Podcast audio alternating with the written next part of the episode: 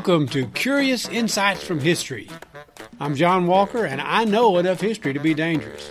Super glad you're listening to the show today.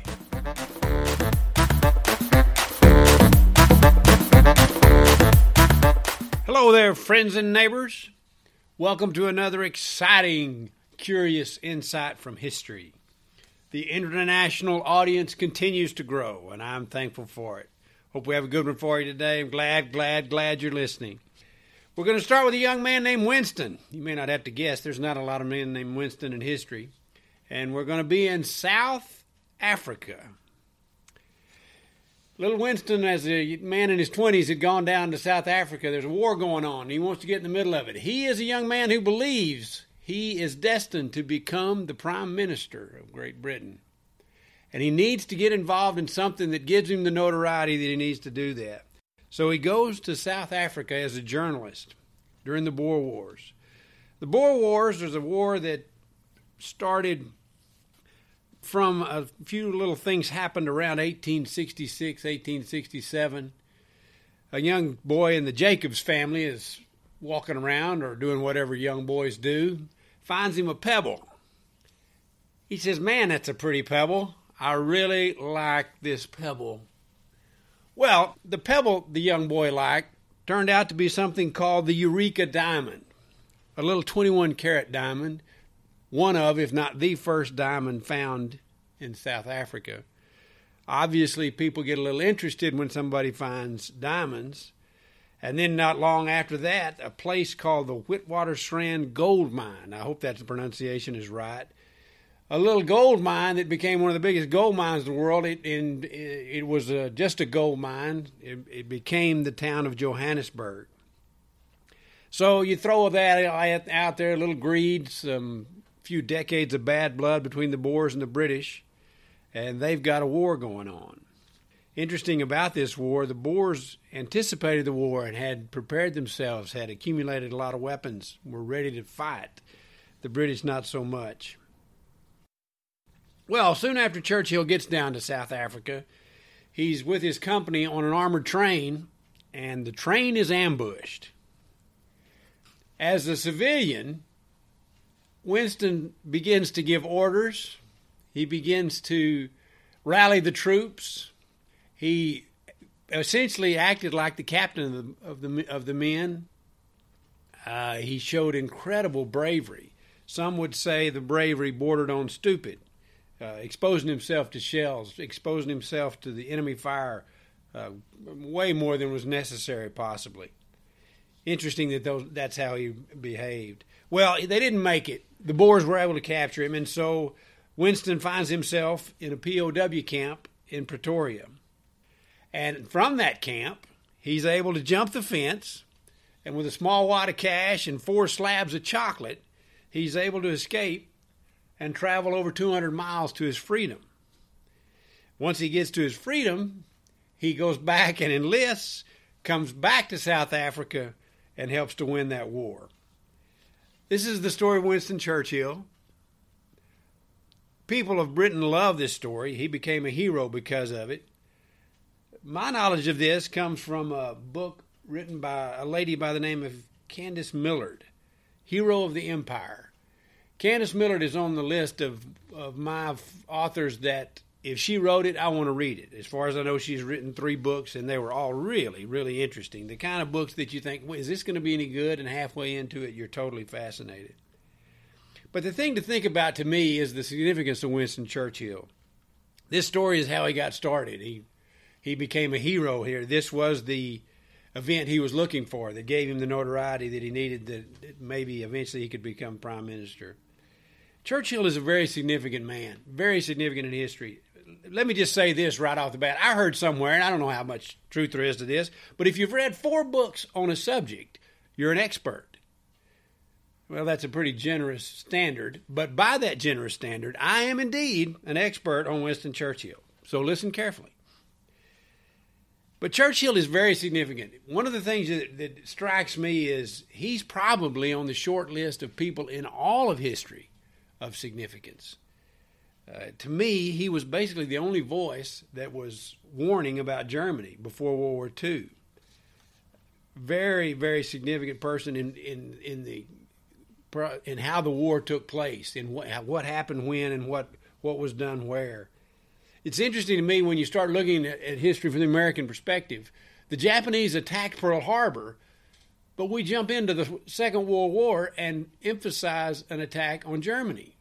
We kind of put the Pacific on hold.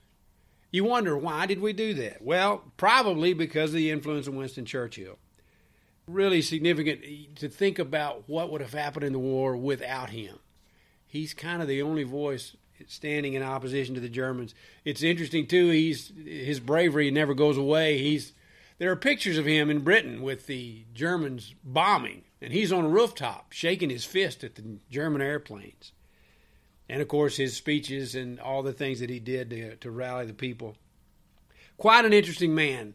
You know, he's one of those guys that in modern look back, there's a lot of criticism of him. Of course, almost anybody that you take today's standards and look back, they they don't measure up. But that's really not being fair. You know, if we look back at Abraham Lincoln, we would find an incredibly racist man, and that's just not a fair assessment of him at all by today's standards.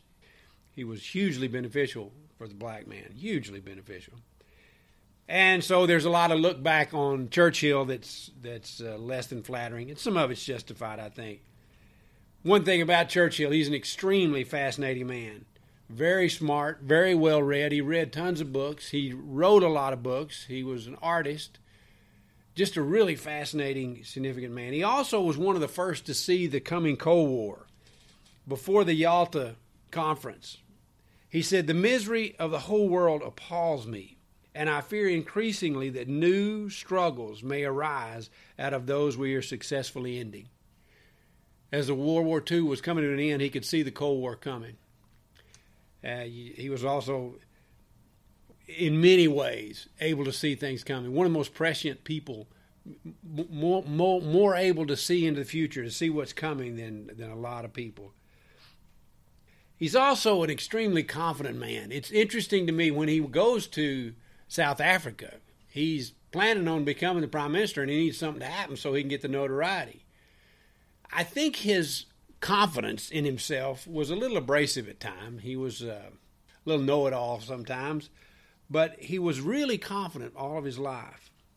It's interesting, people ask him about his military experience there with the train being ambushed and him taking really dangerous, brave maneuvers and why he did that. And he said, I do not believe the gods could create so potent a being as myself for so prosaic an ending.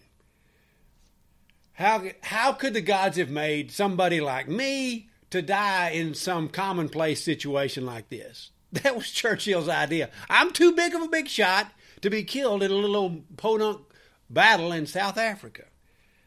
That's the way he felt about himself. Now, I'm not sure we need to have that, but I think one of the things that strikes me is his confidence.